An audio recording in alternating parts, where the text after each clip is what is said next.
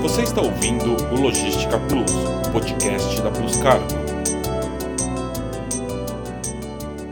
Olá, eu sou Soraya Magdanello e esse é o Logística Plus, a plataforma de conteúdo digital da Plus Cargo. Cada vez mais se fala sobre mudanças constantes nas organizações, alta adaptabilidade às incertezas do mercado e evolução constante. Qual é o papel estratégico das lideranças nesse cenário? E como os líderes podem continuar seu desenvolvimento enquanto lideram suas equipes? Hoje, nós vamos receber a Paty Sampaio, que é palestrante, treinadora, consultora e mentora de líderes empresariais e vai contar mais sobre esse cenário. Muito prazer em te receber aqui, Paty. Obrigada. Eu que agradeço, Soraya, obrigada. Sempre um maior prazer fazer parte aí do time de vocês. E como eu sempre digo, a gente está aqui para compartilhar informação. A gente só é, na verdade, uma ponte né, entre a informação que está no mercado e o que a gente pode entregar aí para as organizações para que a gente possa todos crescermos juntos nesse modelo desafiador que é liderar pessoas. É, ou se é. Acho que é a parte mais difícil, né?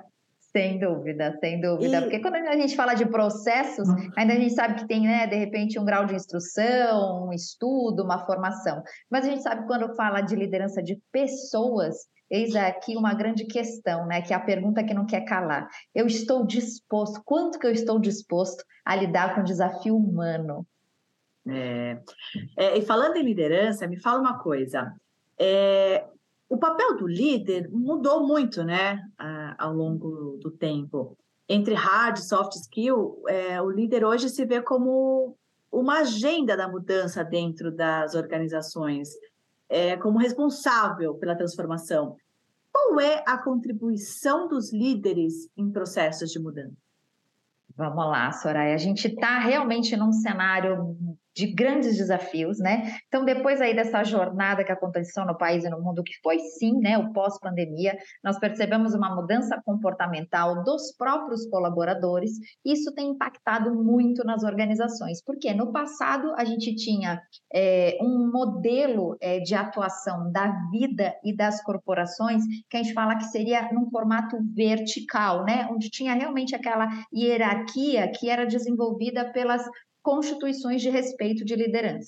Hoje, a gente se encontra numa jornada onde a gente fala que uh, o cenário está horizontal. Então, há uma busca, há uma procura muito grande dos colaboradores serem mais participativos, estarem envoltos em tomadas de decisões, Dessa forma, o líder começou a ficar um pouco perdido. É esse cenário que a gente enxerga hoje. Então, além da habilidade técnica, que sabemos que contratamos os colaboradores por habilidades técnicas e acabamos desenvolvendo eles né, na jornada e no plano de carreira com este foco, o que muito tem se dado destaque, uma preocupação especial, é com a parte comportamental. Por quê? Pós-pandemia, a gente começou a descobrir novas emoções, novas reações, inclusão. Então, a gente tem hoje uma preocupação nas relações humanas muito mais evidenciadas e latentes do que a gente tinha no passado.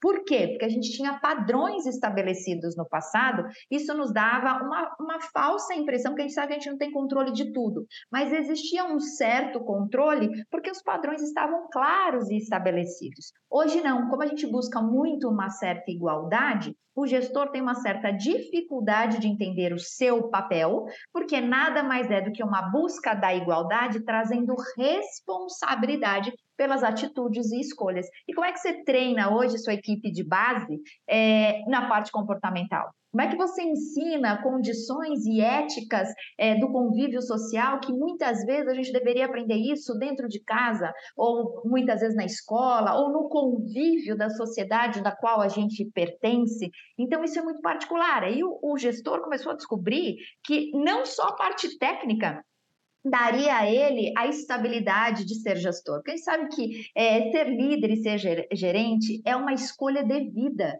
porque você abre mão de muitas condições suas pessoais, porque você acaba sendo educador ao longo dessa jornada. Então, todo time que passar em sua mão, você tem que atuar como um pai, educador, instrutor, conselheiro. Então, você acaba tendo N profissões além da sua técnica. Então, por isso que a gente encontra hoje um cenário de desconforto desconforto e de dúvida, porque muitos gerentes falam, mas eu sou fera na minha parte técnica e consigo constituir o meu time dessa forma, mas isso não sustenta, né, ao longo da jornada e de, do convívio da rotina do dia a dia, a permanência, a motivação e a evolução de seus colaboradores se você não evoluir, estudar e se capacitar na gestão comportamental dos seus colaboradores, conhecer mais profundamente sobre pessoas. E qual é o papel da liderança do RH, dos recursos humanos, nesse cenário? Maravilha. Muitas vezes a gente cria uma certa expectativa que o RH é responsável por tudo, né? RH é responsável pela, pelo desempenho do meu colaborador, desde a contratação, né? Processo seletivo, contratação, aí eis que entra o meu colaborador e o RH é responsável pela motivação, permanência, pela carga horária. RH não é milagre, RH é um departamento como qualquer outro. Então, o RH tem processos a serem cumpridos e aqueles protocolos, uma vez que é entregue é, um colaborador para a minha área de atuação, eu, como gerente, me torno responsável pelo processo desse colaborador daqui para frente. O RH ele entra como um suporte para que, dentro dos processos constituídos pelo RH, eu siga aquele protocolo e devolva para o RH todas as condições que me são ditas como avaliação de pessoas. Mas o RH, ele nunca pode ser responsável pelo sucesso e insucesso do meu colaborador. O RH é como qualquer outra célula. Se a minha célula hoje é responsável pelo desenvolvimento de processos da minha área de atuação, tudo que diz respeito a processos e as pessoas do qual fazem parte da minha área, eu tenho que trazer a rentabilidade da minha área entre técnica e pessoas, apresentar para o RH. O RH não pode ser responsável pelo sucesso ou insucesso da minha área. Por quê? Só para que vocês possam entender. O RH não toca uma área só. O RH toca todas as áreas da corporação. Como é que o RH vai ser eficiente? O que, que acontece? Você cria uma expectativa de que teu RH é responsável pelo sucesso da gestão de pessoas da tua área, você está sendo egoísta. Porque quantas áreas existem na sua corporação e o RH, humanamente impossível, vai dar conta desse, dessa excelência em todas as áreas. E aí, eis aquele apontamento que às vezes as pessoas fazem ironizando. Ah, o RH trabalha muito mais para a área de vendas do que para a área técnica. Ah, é atua, atua muito mais na parte de logística do que na parte comercial, por exemplo. Então, você sempre vai ter um RH que vai tendenciar a atuar muito mais numa área, porque dá mais trabalho de pessoas, porque dá mais trabalho a folha de pagamento, porque dá mais trabalho é, o processo seletivo, porque o turnover não para. Então, assim, o RH ele não pode trabalhar para uma área em específico e ser responsável pelo sucesso ou não daquela jornada. A gente tem que enxergar o RH como um RH inovador, um RH que vai trazer para a gente os processos necessários, porque cada gestor é responsável pelo seu modelo de negócio, cada gestor é dono, é o que eu digo assim, inteligente da parte do gestor se entender. Se eu estou falando de plus cargo da minha empresa, o meu departamento é como se fosse uma empresa para mim. Entende, Soraya? Então, assim, se a minha parte comercial, a gestão comercial é minha responsabilidade, você está me dando a chance de eu ter a minha pequena empresa dentro da sua própria empresa. Então, tudo que diz respeito àqueles colaboradores, eu tenho que ser responsável. Então, assim, o gestor, ele não pode cuidar só da parte técnica, tem que entender que entra a parte de faturamento. Então, assim, a rentabilidade do meu negócio, custo folha, custa os meus colaboradores dentro daquela célula. Eu tenho que entender realmente a logística da minha operação. Então, todo departamento tem os seus departamentos minimizados. No mínimo, financeiro, RH, é, comercial e, teoricamente, eu preciso ter hoje a grande preocupação do cuidado com as pessoas. Eu preciso reter essas pessoas para elas terem orgulho de trabalhar na minha pequena empresa. Então, o RH, ele só precisa, de verdade, estar atualizado com o mercado, que no momento que a gente está agora, exatamente a preocupação do upskilling e do reskilling. Então, é a preocupação, que a gente vai falar um pouquinho mais lá na frente, sobre o que está vindo, o que está chegando aí na nova tecnologia. Então, eu tenho que entender que a todo momento, up, eu preciso estar inovando as minhas especializações com novos skills, com novas habilidades que facilitem a minha entrega. Ou reskilling é quando eu entendo que a minha área de atuação, talvez um cargo X, tenha uma outra nomenclatura, porque só a nomenclatura do telemarketing não vai existir mais, mas talvez uma área de relacionamento com o cliente substitua um telemarketing que no passado tinha até uma, um modelo de atuação que hoje não confere mais porque o perfil do consumidor mudou. Uau! Bastante coisa. Nossa!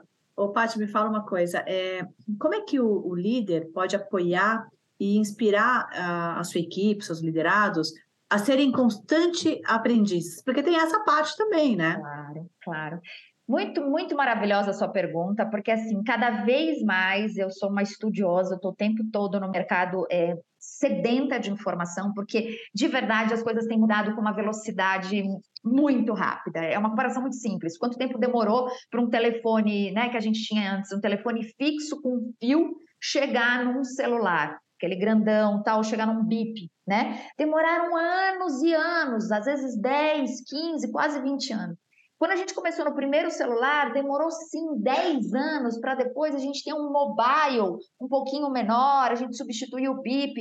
Agora, questão de meses, você muda um celular em relação à performance do outro, que nunca vai, não existe mais aquele planejamento anual. As coisas acontecem agora no semestre, quando muito num trimestre há uma evolução muito rápida de tecnologia junto com a nossa realidade humana, né? Então a gente realmente precisa entender que essa grande questão da velocidade está fazendo com que a gente entenda que nós precisamos entender que o tempo todo é um processo de aprendiz. Estamos num processo de aprendizagem, porque nada mais é o que te trouxe até aqui hoje, Soraya, não te levará para os próximos passos. O que te trouxe até aqui hoje foi uma realidade de vida vivida e de conteúdos executados.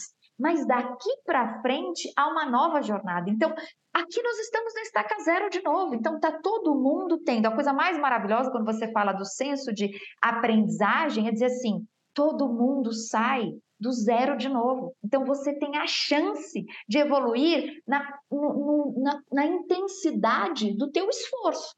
Porque mesmo que tecnicamente eu seja boa e a Soraya também, se eu estudar outras possibilidades de formação e capacitação, além da técnica Soraya que nós temos muito parecidas, eu vou dar um up no meu desenvolvimento. Então a gente precisa entender que o aprendizado e a corporação, a empresa, as marcas, todas que regem um volume grande de pessoas na sua corporação, têm sim a responsabilidade do cunho educacional, não só técnico, não só técnico. Nós temos que definir dentro da nossa corporação quais são as condições éticas de um bom convívio social. Como é que a gente vai trabalhar dentro da nossa corporação? Qual é a linguagem? Qual é o tom de voz? Como é que a gente se comunica com o nosso cliente? Porque assim, isso vai, inclusive, muito além de uma comunicação ou de uma estratégia comercial. Porque quando você dá o tom, quando você define, vou falar uma, um exemplo muito rápido, Soraya. Vamos supor que vocês são uma família, uma empresa familiar tradicional e que para vocês é muito positivo ainda, ainda manter a tradição de alguns valores, né? Então, assim, não é sobre missão, visão e valores. Isso aí, isso aí vai estar na parede ou vai estar no site mas o que está intrínseco no, é, no DNA de vocês, que é a relação que vocês têm com o time de vocês, que é a verdade, ela tem que ser pautada por esse comportamento de valores. Então, a gente rege aqui o cuidado humano. Então, para isso, a gente tem disciplina na fala, no tom de voz, a gente se relaciona com o nosso cliente com, de verdade, com uma, uma, um certo grau de amizade, de coleguismo, porque a gente quer que dê muito certo as nossas relações. Então, a gente tem uma tratativa humana em primeiro lugar, que nos destaca da nossa concorrência. A gente tem uma preocupação com o nosso colaborador que trabalha home office e que ele precisa de uma certa qualidade de vida. A gente tem grupos de gerentes que também trabalham com seus liderados é, particularidades.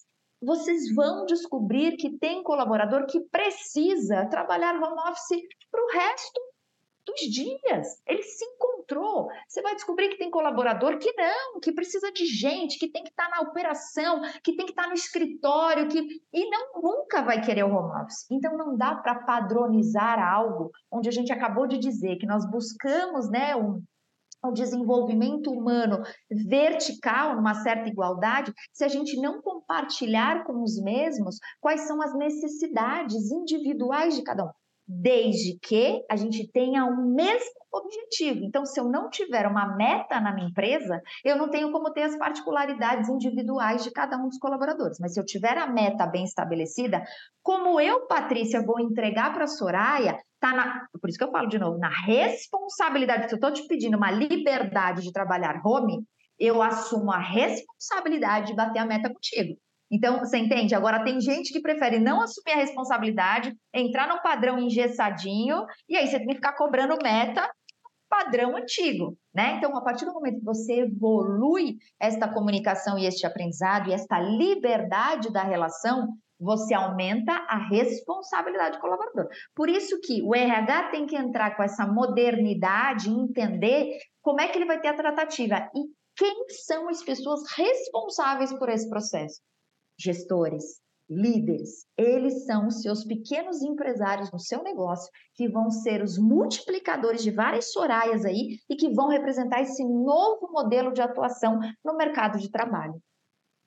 A gente percebeu isso mesmo que você falou. É, tem pessoas que estão amando home office, como eu, que estou em casa, e tem pessoas que querem instalar todos os dias. O escritório está vazio e a pessoa está lá sozinha trabalhando no escritório. É, é curioso, né? É, Patrícia, me fala uma coisa: o, como é que você percebe a necessidade de desenvolver soft skills para dar conta de atender esse novo papel do líder nas organizações? Então, o que a gente precisa agora é realmente entender o nível dos nossos gerentes, né? Como é que a gente tem hoje? A gente precisa começar uma jornada em um desenvolvimento de trabalho, porque é assim que o mercado está se posicionando, tá, Soraya? A gente tem os CEOs, a liderança, é, ansiosos, correndo atrás da inovação. A gente tem uma linha de base de atuação ali de analistas e de é, liderandos, esperando quem? Aqui, quem está na metade, ó, os, os gerentes esses gerentes aqui, eles primeiro, em primeiro lugar, eles precisam passar por um processo de formação e capacitação que não foi feito na nossa antiga era, né? Então, o que, que eu digo antiga era? Como era promovido um gerente nas corporações? Oh, o cara que trabalhava além do horário, o cara que teoricamente tinha um melhor relacionamento com o time, a pessoa que se mostrava mais doadora, mais engajada. Então, muitas vezes a gente era avaliada pela quantidade de horas trabalhadas e sorte daquele que tinha tempo de dispor essa sensação que o CEO tinha da empresa, caramba, o cara mora na empresa, né? Então ele entende que a vida dele era o trabalho. Esses eram os valores do passado. Né? E hoje não. Hoje a gente chega num cenário que se os colaboradores de base, né, os liderados, eles estiverem olhando esse cenário do passado, eles nunca vão desejar esse plano de carreira, porque eles não querem viver para o trabalho. O trabalho é uma extensão de uma vida próspera que traz a eles condições intelectuais de se transformarem em pessoas melhores, traz a eles o prazer e a satisfação de ter uma remuneração que deixe com que eles escolham a vida que eles desejam levar por parentes, famílias, amigos e afins, mas o trabalho é uma condição de uma vida hoje que seja uma vida em busca de qualidade de vida. Esse é o cenário que a gente encontra hoje. Só que os nossos gerentes não conseguem virar a chave da noite para o dia. Então, eles precisam começar a desenvolver as condutas de lideranças, e o grande pulo do gato que eu dou aqui é estudem gestão comportamental. Então, muito a gente falou, existem aí vários treinamentos e literaturas, enfim, sobre inteligência emocional. Mas agora a bola da vez dentro do quadrante de inteligência emocional é gestão das emoções gestão das emoções para que a gente possa evitar conflitos e conseguir ter a permanência. Não é que o conflito não tem que existir, o conflito tem que existir até para fortalecer as relações, mas o conflito não pode existir com a perda de consciência. E o convite que eu faço é: gestão da emoção, é você trazer lá de trás o subconsciente, que o subconsciente muitas vezes ele está aqui no impulso de pensei e verbalizei. E aí você está no subconsciente, no automático. Quando você tem a gestão da emoção, você traz a chavinha aqui para frente da consciência e você começa a tomar consciência das suas atitudes, gestão das suas emoções, e aí você começa a controlar o seu time. Então, hoje, o pulo do gato é esse, até porque a gente vai falar lá na frente sobre a nova tecnologia que está por vir. Então, maior, maior recado que eu deixo aqui é estude sobre comportamento humano e a gestão das emoções no cargo de liderança. Ô, Paty, mas a gente tem uma questão também importante que é a comunicação, né? Sem dúvida. Como que a gente é, consegue com, com, que o líder possa se comunicar melhor, com, com transparência, que envolva toda a organização? Como é que desenvolve habilidade para se comunicar melhor? Perfeito, excelente pergunta. Até porque, assim, você vê, o óbvio precisa ser dito, né? Então, quando, quando eu estou aqui é, conversando com você e eu falo sobre essa preocupação de entenda o comportamento humano, no meu subconsciente aqui eu já estava achando que eu já estava sendo clara sobre a comunicação. Olha como, como é muito mágico, né? O poder do eu falo e você interpreta. Esse é o resultado, só. Esse é o resultado. Quando você tem o conhecimento sobre pessoas, você começa a se preocupar em prestar atenção em passar uma comunicação. Então, eu vou ter o mesmo comando, eu vou ter a mesma meta para cinco pessoas do meu time. Só que a minha comunicação eficiente é quando eu começo a ter uma tratativa com frequências de feedback.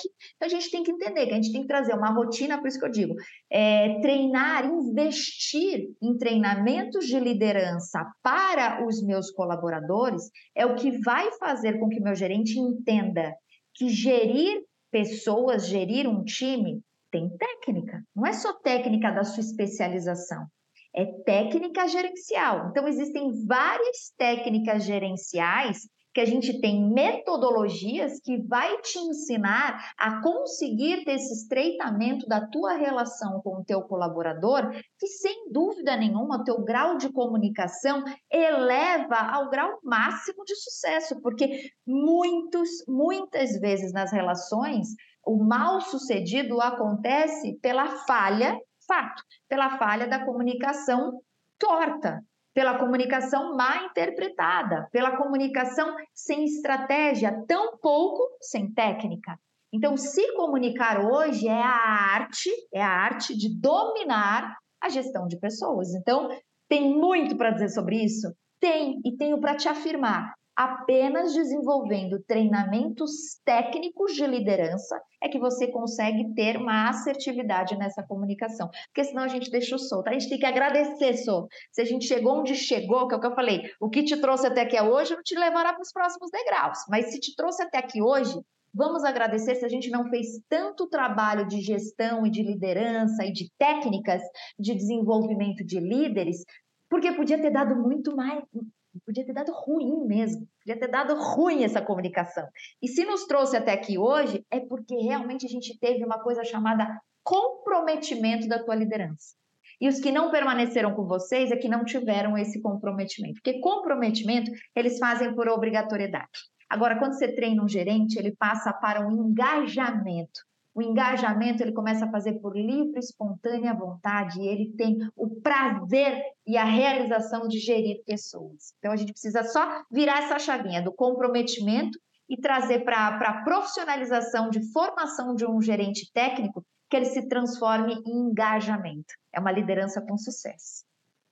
É uma coisa que eu sempre falo que o óbvio para mim não é o mesmo para você, né? Então a gente precisa é, explicar porque às vezes, até faço umas perguntas aqui na, no próprio programa, tá, tá óbvio, é, eu entendi, mas não necessariamente a pessoa que está ouvindo entende, porque muitas coisas técnicas, é, ou não técnica também, né? Às vezes a gente acha que está abafando, mas ninguém está entendendo nada do outro lado, né? E é um problema. Perfeito. E aí, sabe que é legal isso que você fala, Sô? Porque, assim, esse incômodo é o que te move para procurar se aprofundar sobre o estudo. Então, por exemplo, poxa, mas eu queria que a Paty desse aí as cinco dicas sobre uma liderança de sucesso. Cara, tem a liderança de si próprio, depois tem a liderança do seu grupo, a liderança colaborativa, tem várias lideranças. Só que, assim, aqui não é uma aula sobre gestão e liderança de pessoas. Então, o que te incomoda, que a gente precisa, inclusive, aprender a receber receber a informação, né? Então, maravilha, essa informação até, até aqui me foi útil, mas o que, que eu vou fazer com essa informação? Não me movimentei, não procurei me aprofundar mais sobre, então ainda não te tocou. Porque quando você fica incomodada e você quer aprofundar o assunto, aí você vai entrar na literatura, aí você vai realmente buscar um curso de especialização, uma literatura de capacitação, aí você começa a entrar no estudo sobre isso. É o que nos trouxe, por exemplo, até aqui hoje para a sua especialização. Então, assim, hoje você é especialista em quê? E essa é a grande preocupação. Eu vou fazer um exemplo muito rápido aqui. Por exemplo, às vezes você vai num cabeleireiro, você chega lá e fala, pô, tem cinco profissionais cabeleireiros. Tá, mas eu quero hoje fazer um corte. Não, mas os cinco são bons. Não tem como, Soraya. Não tem como. Um vai ser bom em coloração, outro vai ser bom em corte, outro vai ser bom num processo de, de hum, alisamento. Ninguém consegue ser bom em tudo. Você é. tem que ser especialista em algo e generalista para ter conhecimento do todo. Mas por isso que eu falo, a primeira gestão é a gestão de si. Você tem certeza que você desenvolve em você e você investe em você a energia e o tempo suficiente para falar sobre aquilo que você quer ter sucesso. Por isso que a gente tem os campeões aí né? Campeões de futebol, campeões atletas, tal. Eles não têm só um talento evidenciado. É sobre isso. Então a gente tem que encontrar a nossa especificidade. Que legal. Agora me fala uma coisa sobre resistência. É, a gente está ouvindo muito sobre inteligência artificial, né? Que ela vai é, substituir pessoas, enfim. E, e aí tem o medo que isso gera, né? Então as pessoas ficam resistentes às mudanças dentro das empresas, porque a inteligência artificial vai pegar o meu, meu trabalho, meu, meu emprego. Como que o líder pode agir num cenário de resistência desse? Claro, claro. Perfeito, era, era esse assunto que eu queria chegar. Na verdade, eu fiz uma imersão aí na segunda-feira 100% sobre um treinamento de inteligência artificial. Foi uma, uma grande na verdade, assim, eu acho que foi uma grande virada de chave para o meu entendimento, quando o primeiro discurso a gente já tem que bater aqui e chancelar só, juntas. Não existe a substituição humana, tá? Então a gente já tem que colocar esse discurso para todas as pessoas conversarem com a gente sobre isso. Por quê? A inteligência artificial está num processo, olha a coisa mais maravilhosa. O primeiro processo é o educacional. E que a gente que ainda não tem inteligência artificial é, numa porcentagem alta no nosso ambiente de trabalho, nós não estamos se apropriando. Se a gente entender que o educacional está vindo para aprimorar e para trazer conhecimento para o humano lidar com a inteligência artificial, qual a dúvida de que a inteligência artificial não toma conta do humano? Começa por aí essa jornada.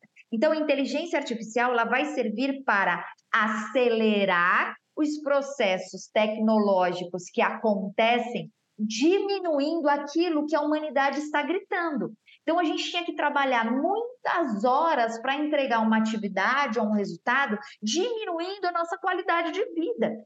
Então, hoje você vai ter robôs, você vai ter estratégias técnicas que a tecnologia vai lhe proporcionar, que vão ser analíticas, facilitadoras de atividades, que você começa a ter mais quantidade de horas de produção e você começa a ter mais qualidade de estudo. Então, você se transforma num ser humano muito mais capacitado. Então, eu não fico lá, como era no passado Ford, né? Fazendo a mesma função repetidas vezes, que não me levava mais nenhum desenvolvimento intelectual, já que eu tinha que só apertar né, a tarraxinha e não podia fazer mais nada. O que, que você faz? Quando você aperta a tarraxinha, você está fazendo o quê? O que um robô pode fazer. Você acha justo um humano que tem um intelecto que precisa ser desenvolvido e que precisa viver uma vida de magnitude, de maravilhas que tem ali para fora daquela indústria, daquela fábrica, e ele fica como um robô só apertando uma tarraxinha? É sobre isso que a gente tem que pensar. Então, o robô vai lá e aperta a tarraxinha. O humano entra onde? O humano vai estudar sobre a máquina robótica que precisa apertar a tarraxinha forte ou fraca, se vai colocar mais alguma ferramenta no meio daquela porquinha, se vai colocar luz, som, aquece ou não, quente, frio, vai ter que controlar a inteligência artificial, vai ter que controlar a máquina através de novos estudos intelectualmente dizendo que o homem vai ter que começar a estudar. Então, olha como vem ao encontro, Soraya, com tudo que a gente falou desde o começo do processo. Eu preciso entender que a partir de agora eu vou aprender novos aprendizados. Eu vou usar o meu pensante, eu gosto muito de falar assim, de outra forma.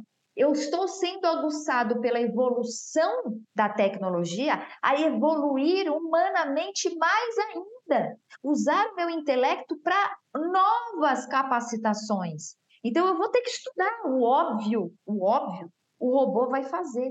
Só que o robô só vai fazer se o humano tiver a inteligência para dominar o que o robô vai precisar fazer. Porque mesmo o chat GPT, aí que a gente está falando, mesmo tudo que está chegando, existe um WhatsApp hoje de um robozinho que você vai lá e manda uma mensagem para o robô, ela traz para você todo um texto sobre o assunto que você quer falar.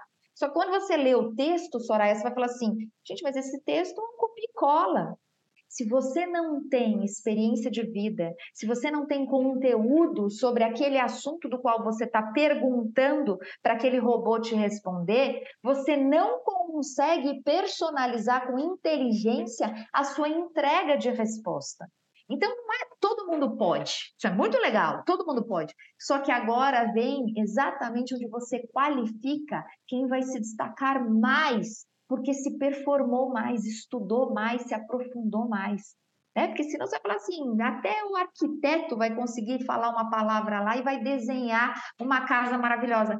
Mas só se ele não viajou, se ele não fez o estudo de formação técnica acadêmica para os projetos que o trouxe até aqui hoje, como é que ele vai fazer a formar o planejamento da pergunta técnica para constituir aquele cenário do qual ele realmente vai entregar criatividade, elegância, é, sofisticação. Então, todo o cenário a ser entregue por um robô tem que ser alimentado por um humano recheado de conteúdo.